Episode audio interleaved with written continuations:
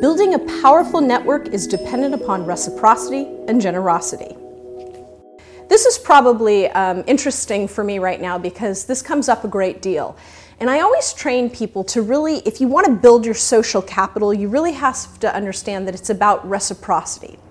I think that too much networking training and too much referral training really focuses on here's what I need to get a referral, here's what I need you to do for me. And the problem with that is it doesn't inspire people. I get it. It's great to ask, it's great to be direct, and that's very important. But really, if you want to build a brand, if you want to build longevity and sustainability, really it's about your capacity to reciprocate.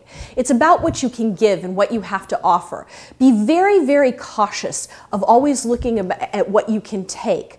Really about making a list of people who have done something for you and really think about what can you do for them. It's not about keeping score. I want to be clear about that. The last thing I do is keep score. With anything I do for everyone, it's a gift and I walk away.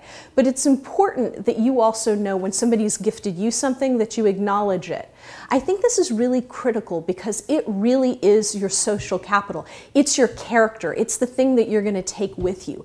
If you aren't thoughtful about that, what happens is you can do all the networking in the world, but it won't matter because people don't feel bonded to you. People don't want to work for you. What you really want to do is you want to build an unpaid sales force. You want people out in the marketplace championing you, talking about how great you are and how wonderful you are to work with. But you're not going to get there unless you really create some reciprocity. Learn how to introduce people properly. Make sure that you make introductions that make sense to their business.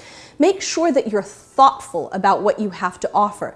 You do have a great deal to offer. Just make sure that you're doing it in a conscious, careful, actionable way rather than just casually once in a while. As part of your business development discipline, make absolutely sure that you're thinking about ways you can help promote people, refer people, connect people, and elevate them in the marketplace because it will serve you as well.